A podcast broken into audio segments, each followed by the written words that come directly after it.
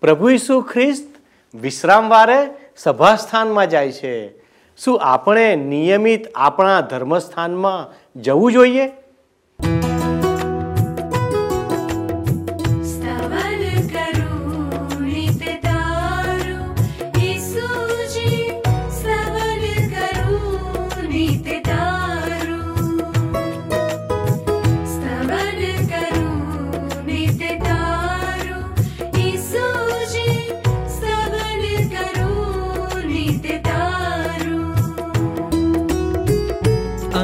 सवारे सर्वे साधु सुनि महिमाक प्रभु तार।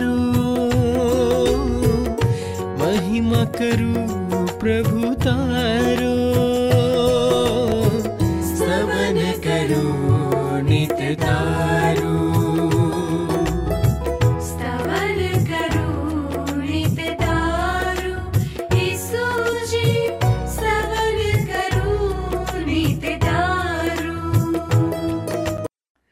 વહાલા દર્શક મિત્રો, કેમ છો તમે?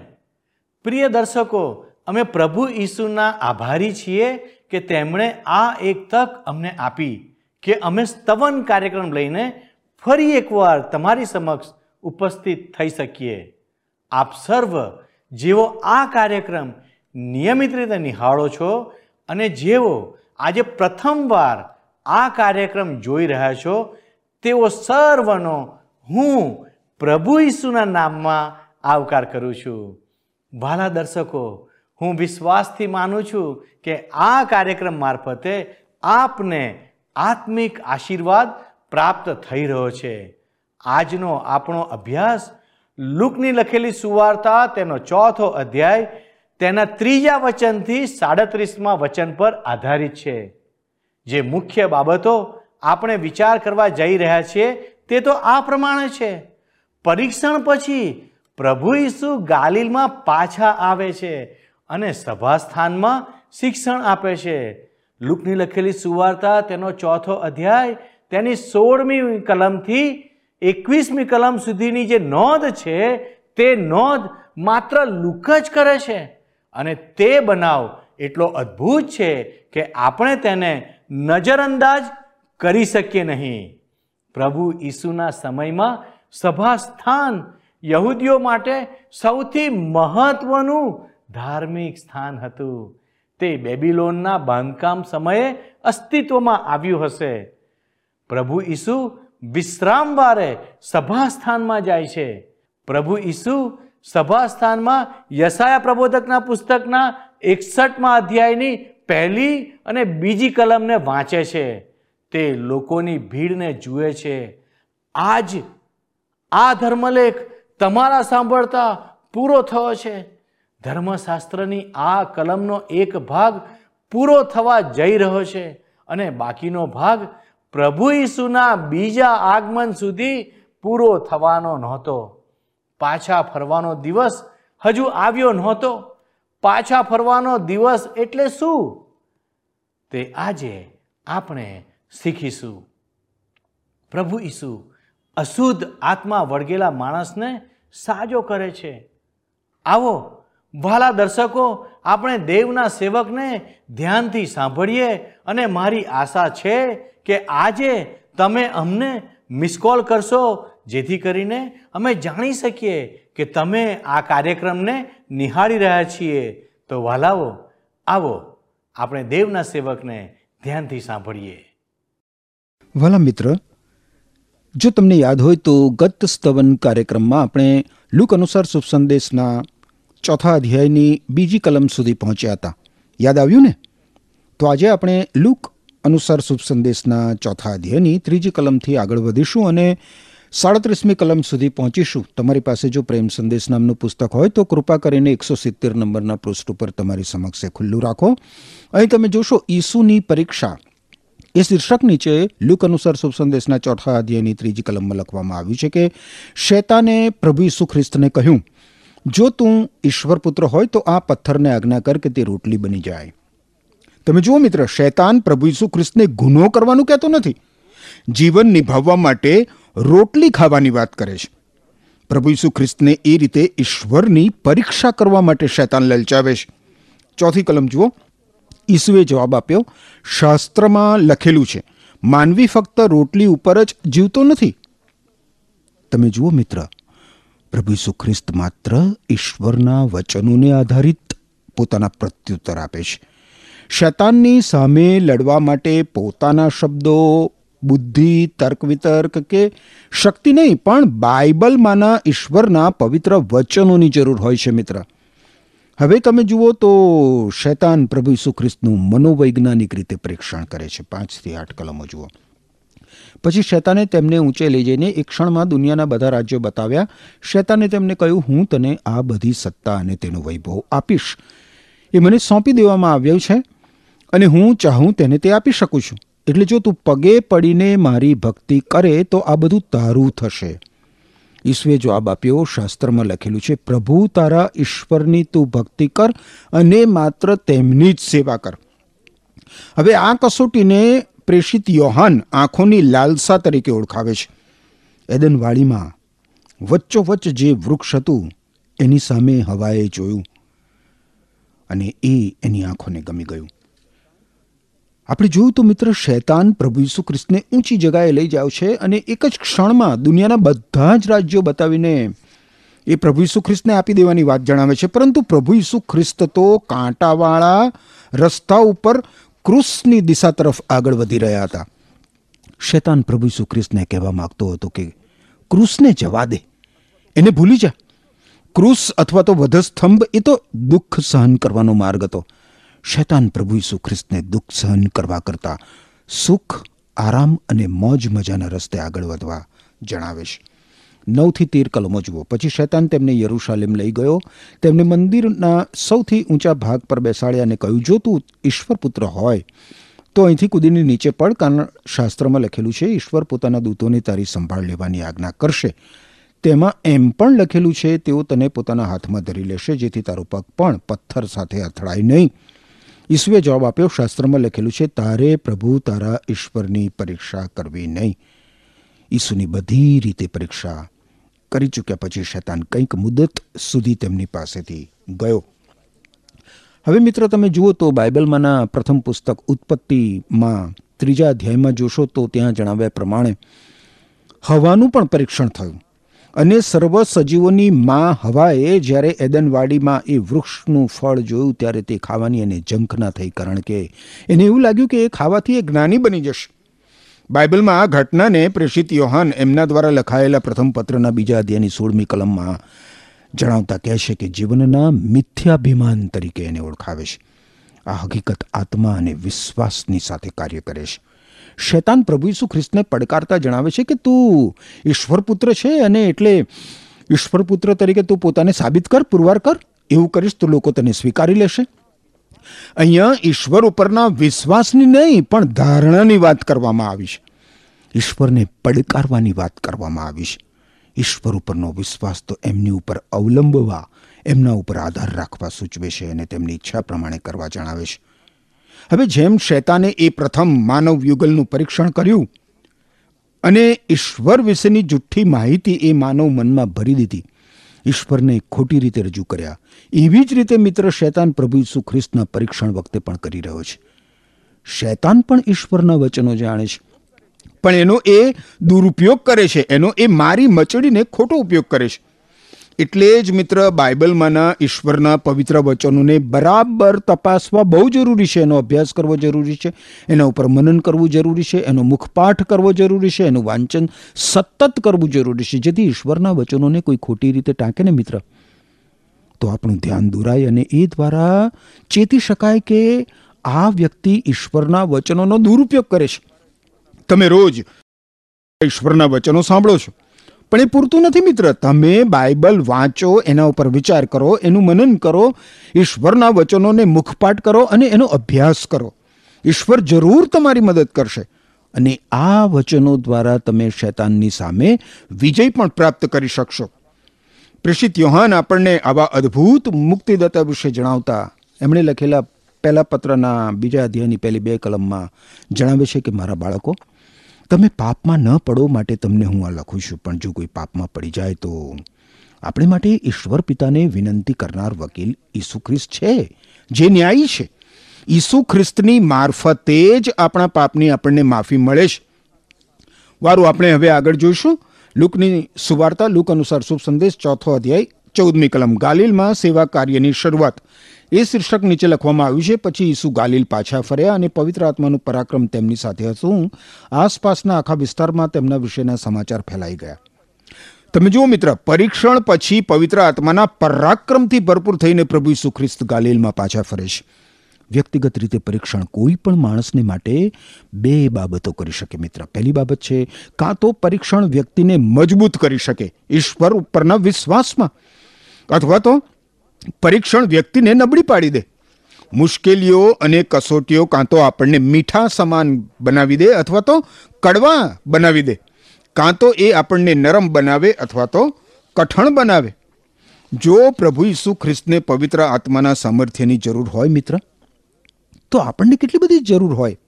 કેટલી બધી પવિત્ર આત્માની જરૂર હોય? ઈશ્વર પુત્ર પ્રભુ ઈસુ ખ્રિસ્ત પર વિશ્વાસ મૂકીને તમે પણ મિત્ર ઈશ્વર પવિત્ર આત્મા પામી શકો છો. હવે પંદરમી કલમ જુઓ. એ યહૂદીઓના ભજન સ્થાનમાં શિક્ષણ આપતા હતા અને બધા તેમની પ્રશંસા કરતા હતા. પરીક્ષણ થયા પછી પ્રભુ ઈસુ ખ્રિસ્ત ગાલિલમાં યહૂદી ભજન સ્થાનમાં આવીને શિક્ષણ આપવા લાગ્યા. જ્યાં માણસો દ્વારા તેમની પ્રશંસા થઈ, એમને શાબાશી મળી. હવે આ વચનોમાં એક વિરોધાભાસ છે મિત્ર. એક વિચિત્રતા જોવા મળે છે. ઈસુ ખ્રિસ્તની પ્રશંસા થઈ. જે લોકોએ પ્રભુ ઈસુ ખ્રિસ્તની પ્રશંસા કરી, એ જ લોકોએ પાછળથી પ્રભુ ઈસુ ખ્રિસ્તનો તિરસ્કાર પણ કર્યો. અને એટલે મિત્ર, મુખ દ્વારા કશું કહેવું અને કૃત્યો દ્વારા એનાથી જુદું જ કરવું, એ શક્ય છે. મુખ મુદ્રા ઉપર સારા શબ્દો હોય, પ્રશંસાયુક્ત શબ્દો હોય, પણ હૃદયમાં કડવાશ હોય, ક્રોધ હોય અને માત્ર આડંબર હોય. ઈશ્વરને મિત્ર, આપણી ખુશામતી ભર્યા શબ્દોની જરૂર નથી. પવિત્ર ન્યાયી ઈશ્વરને આપણું જીવન આપવાની આપણે જરૂર છે. પ્રભુ ઈસુ ખ્રિસ્ત આપણને આપણા ગમે તેવા પાપોની માફી આપવા તૈયાર છે. પ્રભુ ઈસુ ખ્રિસ્ત આપણા જીવનને હેતુવાળું બનાવીને યોગ્ય દિશામાં ચલાવવા માગે છે.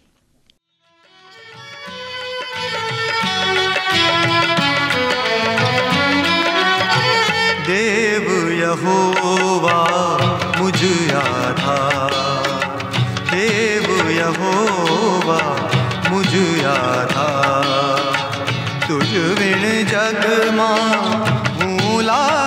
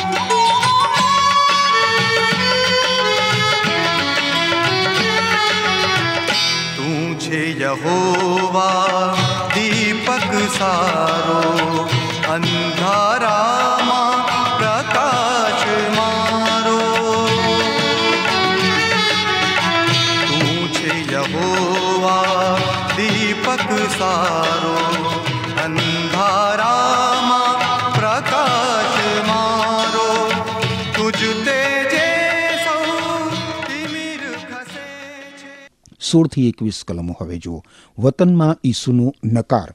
એ શીર્ષક નીચે સોળથી એકવીસમી કલમમાં લખ્યું છે. પછી ઈસુ નાઝરેત જ્યાં તેમનો ઉછેર થયો હતો, ત્યાં ગયા. અને હંમેશની જેમ વિશ્રમવારે તે ભજન સ્થાનમાં ગયા, તે શાસ્ત્ર વાંચવા ઊભા થયા અને સંદેશવાક કેશાનું પુસ્તક તેમને આપવામાં આવ્યું. તેમણે વીંટો ઉઘાડીને જ્યાં આ પ્રમાણે લખેલું છે તે જગ્યા કાઢી. પ્રભુનો આત્મા મારા પર છે કારણ દિનજનોને શુભ સંદેશનો ઉપદેશ કરવા માટે તેમણે મારો અભિષેક કર્યો છે. તેમણે મને બંદીવાનોને સ્વતંત્રતા અને અંધજનોને દ્રષ્ટિ પાછી મેળવવાની જાહેરાત કરવા, કચડાયેલાઓને મુક્ત કરવા અને જે વર્ષમાં પ્રભુ પોતાના લોકને બચાવશે તે વર્ષની જાહેરાત કરવા મોકલ્યો છે. ઈસુએ વીંટો, વીંટાળી દીધો અને સેવકને પાછો આપી બેસી ગયા. ભજન સ્થાનમાં બધાની નજર તેમના ઉપર મંડાઈ રહી તે તેમને કહેવા લાગ્યા, આજે આ શાસ્ત્રભાગ તમે તે વંચાતો સાંભળ્યો, ત્યારે જ પરિપૂર્ણ થયો છે.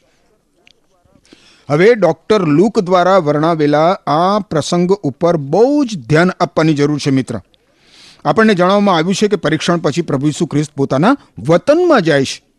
હવે મોટે ભાગે જે વતનની વ્યક્તિ જો પ્રખ્યાત થાય કોઈ વતનની વ્યક્તિ પ્રખ્યાત થાય તો એ પ્રાંતના લોકો એ વ્યક્તિ માટે અભિમાન કરે.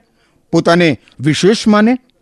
પ્રભુ ઈસુ ખ્રિસ્ત નાઝરેત નગરમાં જાય છે, જ્યાં એમનો ઉછેર થયો હતો, પરંતુ ત્યાં શું થાય છે? પ્રભુ ઈસુ ખ્રિસ્ત માટે લોકો ગર્વ કરતા નથી. રીત પ્રમાણે પ્રભુ ઈસુ ખ્રિસ્ત નાઝરેતના યહૂદી ભજન સ્થાનમાં જાય છે. યહૂદી લોકો શાબ્બાત દિને, એટલે કે આપણા કેલેન્ડર પ્રમાણે શનિવારે યહૂદી ભજન સ્થાનોમાં ઈશ્વરનું ભજન કરતા હતા. અને તમે જુઓ તો પ્રભુ ઈસુ ખ્રિસ્ત ઈશ્વર પુત્ર હોવા છતાં પણ નાઝરેથમાં જે ભજન સ્થાન હતું, એમાં જાય છે. હવે ત્યાં એમને સંદેશવાક યશાયનું પુસ્તક આપવામાં આવે છે. એ દિવસોમાં મિત્ર, અત્યારે આપણી પાસે બાઇબલ છે એવા રૂપમાં છાસઠ પુસ્તકોનું સમૂહવાળું બાઇબલ નહોતું, પરંતુ યહૂદીઓ વીંટાઓમાં ચર્મપત્રો ઉપર મોશેના નિયમો તેમજ સંદેશવાહકોની ભવિષ્યવાણીઓ અને કાવ્યમય પુસ્તકો રાખતા હતા. પ્રભુ ઈસુ ખ્રિસ્તને સંદેશવાહકોનું પુસ્તક આપવામાં આવ્યું, જેમાંથી એમણે સંદેશવાહક યસાયાનો એકસઠમો અધ્યાય પહેલી અને બીજી કલમ વાંચી. હવે પ્રભુ ઈસુ વાંચન કરી રહ્યા પછી લોકોને કહે છે કે આજે આ શાસ્ત્ર ભાગ તમે તે વાંચતો સાંભળ્યો ત્યારે જ પરિપૂર્ણ થયો છે. લુકની સુવાર્તા, લુક અનુસાર શુભ સંદેશ, ચોથો અધ્યાય, અઢાર ને ઓગણીસ કલમોમાં પ્રભુ ઈસુ ખ્રિસ્તના આ પૃથ્વી ઉપરના આગમનના હેતુને પ્રગટ કરવામાં આવ્યો છે મિત્ર. ઈશ્વર વગરની પ્રત્યેક વ્યક્તિ ભલે ગમે તે દેશની એ હોય, ગમે તે સંસ્કૃતિની હોય, પણ એ પાપોની ગુલામી નીચે દબાયેલી છે, કચડાયેલી છે. પાપી સ્વભાવને લીધે માણસ સત્ય જીવંત ઈશ્વરથી દૂર છે અને એટલે પ્રભુ ઈસુ ખ્રિસ્ત માણસને ઈશ્વરની સાથે સીધા સંબંધમાં લાવવા માટે, પાપોની ક્ષમા અને શાશ્વત જીવનની ભેટ આપવા માટે આવ્યા. માણસને જીવન મળે, સાચી દિશા અને સચોટ હેતુ મળે. જીવનમાં ખરી શાંતિ અને કાયમી આનંદ મળે અને અનંતકાળના નાશમાં જતો માણસ પ્રભુ ઈસુ ખ્રિસ્ત દ્વારા ઈશ્વરની સાથે મેળાપ પામે. એને ભેટમાં સાર્વકાલિક જીવન મળે. એટલા માટે મિત્ર, એટલા માટે પ્રભુ ઈસુ પૃથ્વી ઉપર આવ્યા હતા. ક્રુસ ઉપર પ્રભુ ઈસુ ખ્રિસ્તે માનવીના પાપનો દંડ સંપૂર્ણ રીતે ભરપાઈ કરી દીધો. અને એટલે હવે માણસે સ્વપ્રયત્નથી મુક્તિ ખરીદવાની નથી, પણ ઈસુ ખ્રિસ્ત ઉપર વિશ્વાસ મૂકીને ઈશ્વર પાસેથી ભેટમાં પોતાના દુષ્કર્મોના બંધનોમાંથી પોતાના પાપોની શિક્ષામાંથી મુક્તિ પ્રાપ્ત કરી લેવાની છે. બાવીસમી કલમ જુઓ. એ બધા પર તેમની ઘેરી છાપ પડી અને તેમની મધુર વાણીથી તેઓ મુગ્ધ થઈ ગયા. તેઓએ કહ્યું, શું તે યોસેફનો પુત્ર નથી? ઈશ્વર પુત્ર ઈસુ ખ્રિસ્તના શબ્દો સાંભળીને લોકો મુગ્ધ થઈ ગયા. અને એ લોકોએ અંદરો અંદર પૂછ્યું કે શું આ યોસેફનો પુત્ર નથી? ઈશ્વર પુત્રને એ લોકો સામાન્ય અને સાધારણ રીતે લેખવી રહ્યા છે. યોસેફનો પુત્ર કેવી રીતે ઈશ્વર પુત્ર ઈશ્વરનો અભિષિક્ત હોઈ શકે? તમે જુઓ મિત્ર, માણસની ધારણાઓ અને પૂર્વગ્રહો તેને સચ્ચાઈથી દૂર રાખે છે. ઈસુ ખ્રિસ્ત ઈશ્વર પુત્ર છે અને માનવીના અજોડ ઉદ્ધારક છે. એ હકીકત માટે ખોટા પૂર્વગ્રહો દૂર કરવાની જરૂર છે. ત્રેવીસથી સત્યાવીસમી કલમમાં લખ્યું છે. તેમણે કહ્યું, હું જાણું છું કે તમે મારી આગળ આ કહેવત ટાંકશો. ડૉક્ટર, તું પોતાને સાજો કર. તમે મને એમ પણ કહેશો કાપરના હુમમાં તે કરેલા જે કાર્યો વિશે મેં સાંભળ્યું છે, તે જ કાર્યો અહીં તારા પોતાના વતનમાં કર. પણ હું તમને સાચે જ કહું છું સંદેશ વાહકોનો સ્વીકાર પોતાના વતનમાં કદી થતો નથી. હું તમને સાચે જ કહું છું કે એલિયાના સમયમાં સાડા ત્રણ વર્ષ સુધી વરસાદ પડ્યો નહોતો અને આખા દેશમાં ભારે દુકાળ હતો ત્યારે ઇઝરાયલમાં ઘણી વિધવાઓ હતી. છતાં એલિયાને તેમાંની કોઈ વિધવાને ત્યાં નહીં, પણ માત્ર સિદોન પ્રદેશના સારફાતની વિધવાને ત્યાં જ મોકલવામાં આવ્યો હતો. વળી સંદેશવાહક એલિશાના સમય દરમિયાન ઇઝરાયલમાં ઘણા કોડિયા હતા. છતાં તેમાંના કોઈને શુદ્ધ કરવામાં આવ્યો નહોતો, પણ માત્ર સિરિયાના નામાનને જ શુદ્ધ કરવામાં આવ્યો હતો. પ્રભુ ખ્રિસ્ત અદ્ભુત રીતે એમની ઘટનાને બે ઐતિહાસિક ઘટનાઓના દ્રષ્ટાંતો દ્વારા સમજાવે છે. તમે ઈશ્વરના અભિષિક્ત ઉપર, એટલે કે મારી ઉપર વિશ્વાસ કરવાના નથી. કારણ કે ભૂતકાળમાં પણ ઇઝરાયેલી લોકોએ ઈશ્વરના સંદેશવાહકો અને ઈશ્વરના વચનો ઉપર વિશ્વાસ કર્યો નથી. ટૂંકમાં તમે પણ તમારા પૂર્વજોના પાપો અને કૃત્યોનું પુનરાવર્તન કરી રહ્યા છો. અઠ્યાવીસથી ત્રીસ કલમોમાં લખ્યું છે, એ સાંભળીને ભજન સ્થાનમાં ભેગા થયેલા બધા લોકો ક્રોધે ભરાયા. તેઓએ ઉઠીને ઈસુને નગર બહાર કાઢી મૂક્યા અને તેમને કરાડ પરથી ફેંકી દેવા તેમનું નગર જે પહાડ પર બંધાયેલું હતું તેના શિખર પર લઈ ગયા, પણ તે ટોળામાં થઈને ચાલ્યા ગયા. પ્રભુ ઈસુ ખ્રિસ્તનો તેમના વતનના લોકો દ્વારા નકાર કરવામાં આવ્યો. એ લોકોએ ઈસુ ખ્રિસ્ત ઉપર વિશ્વાસ મૂક્યો નહીં. નાઝરેથની આજુબાજુનો વિસ્તાર પર્વતીય વિસ્તાર છે મિત્ર. અને એટલે એ લોકો ઈસુ ખ્રિસ્તને એક ટેકરી ઉપર લઈ જાય છે અને ત્યાંથી તેમને નીચે ફેંકી દેવાની યોજના કરે છે. પરંતુ પ્રભુ ઈસુ ખ્રિસ્તનું મૃત્યુ કાંઈ એ રીતે થવાનું નહોતું. ઈસુ ખ્રિસ્તનું મૃત્યુ તો ક્રુસ ઉપર બલિદાનયુક્ત મૃત્યુ થવાનું હતું ને એટલે પ્રભુ ઈસુ ખ્રિસ્તે તોળા મધ્યથી ચાલ્યા જાય છે. એકત્રીસમી કલમ. દુષ્ટાત્મા વળગેલો માણસ એ શીર્ષક નીચે એકત્રીસમી કલમમાં લખ્યું છે. પછી ઈસુ ગાલિલમાં આવેલા કાપરહુમના હુમમાં ગયા અને ત્યાં વિશ્રામવારે તેમણે લોકોને શિક્ષણ આપ્યું. જ્યાં પ્રભુ ઈસુ ખ્રિસ્તનો નકાર અને તિરસ્કાર કરવામાં આવ્યો, ત્યાંથી પ્રભુ ઈસુ ખ્રિસ્ત ચાલ્યા ગયા. હવે ઈસુ ખ્રિસ્ત કાપરના હુમ નામના નગરમાં ગયા. અને એ જ રીતે મિત્ર, પ્રભુ ઈસુ ખ્રિસ્તનો નકાર કરનાર વ્યક્તિ પાસેથી પ્રભુ ઈસુ ખ્રિસ્ત ચાલ્યા જઈ શકે છે. કારણ કે વ્યક્તિના નિર્ણયને ઈશ્વર માન્ય રાખે છે અને ઈશ્વર કદી જ કોઈ વ્યક્તિ ઉપર ખોટું દબાણ કરતા નથી કે જબરજસ્તી કરતા નથી, પરંતુ હકીકત એ છે, મિત્ર, કે ઈશ્વર આપણી પાસેથી ચાલ્યા જાય છે અને બીજી વ્યક્તિ પાસે જાય છે. તેત્રીસથી સાડત્રીસ કલમ જુઓ. ભજન સ્થાનમાં દુષ્ટ આત્મા વળગેલો એક માણસ હતો, તેણે મોટી અવાજે બૂમ પાડી, અરે નાઝરેથના ઈસુ, તમારે અને અમારે શું લાગે વળગે છે? શું તમે અમારો નાશ કરવા અહીં આવ્યા છો? તમે કોણ છો તે હું જાણું છું, તમે તો ઈશ્વરના પવિત્ર સંદેશવાહક છો. ઈસુએ દુષ્ટ આત્માને આજ્ઞા કરી, ચૂપ રહે. અને એ માણસમાંથી બહાર નીકળ. એ બધાના દેખતા દુષ્ટ આત્માએ તે માણસને નીચે ફેંકી દીધો અને તેને કંઈ પણ ઈજા કર્યા વિના તેમાંથી નીકળી ગયો. તેઓ બધા અચંબો પામી ગયા. અને એકબીજાને કહ્યું, આ કેવા પ્રકારના શબ્દો? અધિકાર અને પરાક્રમથી તે દુષ્ટ આત્માઓને હુકમ કરે છે અને તેઓ બહાર પણ નીકળે છે. અને એ સમગ્ર પ્રદેશમાં ઈસુ અંગેની વાત પ્રસરી ગઈ. આજે મિત્ર, આપણે એવા દિવસોમાંથી પસાર થઈ રહ્યા છીએ અને જીવી રહ્યા છીએ કે જ્યારે શેતાને અશુદ્ધ આત્માઓએ પોતાનું માથું ઊંચું કર્યું છે. બાઇબલમાં બહુ જ સ્પષ્ટ રીતે શૈતાન અને અશુદ્ધ આત્માઓની વાસ્તવિકતા જણાવવામાં આવી છે મિત્ર. જેની અસર આજે બહુ જ સ્પષ્ટપણે જોવા મળે છે. આજે શૈતાનની પૂજા જોરશોરથી ચાલી રહી છે. પ્રભુ ઈસુ દિવસોમાં પણ અશુદ્ધ આત્માઓ કાર્ય કરતા હતા અને આજે પણ મિત્ર. આજે પણ અશુદ્ધ આત્માઓ કાર્યરત છે. માણસ અશુદ્ધ આત્માની પૂજા શારીરિક, ભૌતિક લાભને માટે કરે છે, જ્યાં પાપ સાથે, ભ્રષ્ટતા અને અનૈતિકતા સાથે ભજન થાય છે.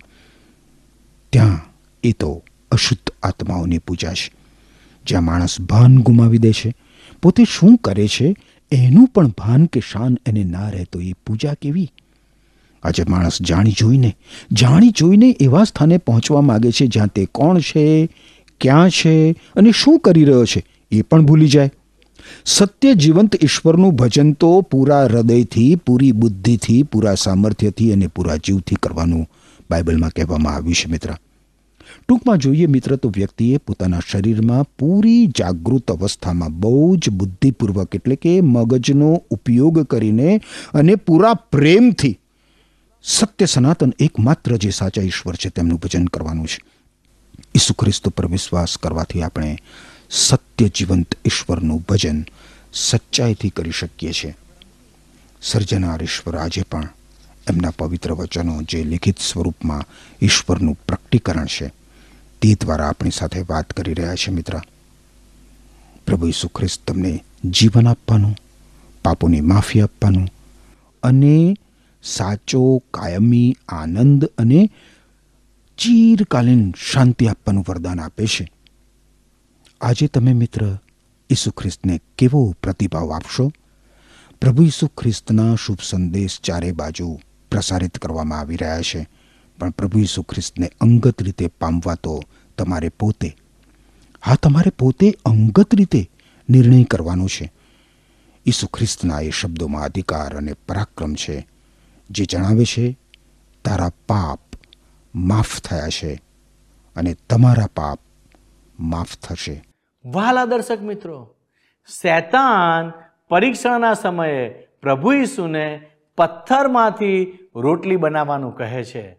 શેતાને પ્રભુ ઈસુને જગતના સઘળા રાજ્યો અને વૈભવ દેખાડ્યા અને કહ્યું કે આ બધાનો અધિકાર તથા મહિમા હું તને આપીશ. શૈતાન પ્રભુ ઈસુને મંદિરના બુરજ ઉપરથી નીચે પડવાનું કહે છે અને તેમનું પરીક્ષણ કરે છે. પરંતુ આપણે જોઈએ છીએ કે કેવી રીતે પ્રભુ ઈસુએ શૈતાનના દરેક પરીક્ષણનો જવાબ પ્રભુના વચન દ્વારા આપ્યો અને વિજયવંત બન્યા. પ્રિય ભાઈઓ અને બહેનો, આજના અભ્યાસ દ્વારા ઈશ્વરે અવશ્ય તમારી સાથે વાત કરી છે અને તમે વચન મારફતે નવી વાતોને શીખ્યા છો. આજે ઈશ્વર એવું ચાહે છે કે તમે તેમના શરણમાં આવો અને તેમની આરાધના, ઉપાસના તથા સેવા પૂરા હૃદયથી અને સચ્ચાઈ સાથે કરો. કારણ કે તે તમારી અને મારી પાસેથી આવી જ અપેક્ષા રાખે છે. શું આજે તમે તમારા મનોને ઈશ્વરના માટે તૈયાર કરશો? ઈશ્વર એ પ્રમાણે કરવાની તમને સહાય કરો. વાલા દર્શકો, આવો આપણે પ્રાર્થના કરીએ. હે અમારા ઈશ્વર પિતા, અમારા જીવનોમાં નિયમિત પરીક્ષણો, તકલીફો અને મુશ્કેલીઓ આવે છે. પણ તમે અમારા જીવનમાં એ પરીક્ષણો ઉપર વિજયવંત બનવાને માટે અમને મદદ કરો છો. અમારી સર્વ જરૂરિયાતોને તમે ઈસુના નામમાં પરિપૂર્ણ કરો છો. આજે તમે અમારી સાથે અને પાસે રહો અને અમને મદદ કરો, જેથી કરીને અમે અમારું દૈનિક જીવન વિજયવંત જીવનારા બાળકો બનીએ. અમારી આ વિનંતી ઈસુના નામમાં માગીએ છીએ. આમેન. વાલા દર્શકો, ઈશ્વર આપને આશીષ આપો. આમેન. શું તમને આ કાર્યક્રમ ગમ્યો? અત્યારે જ અમને મિસ કોલ કરો.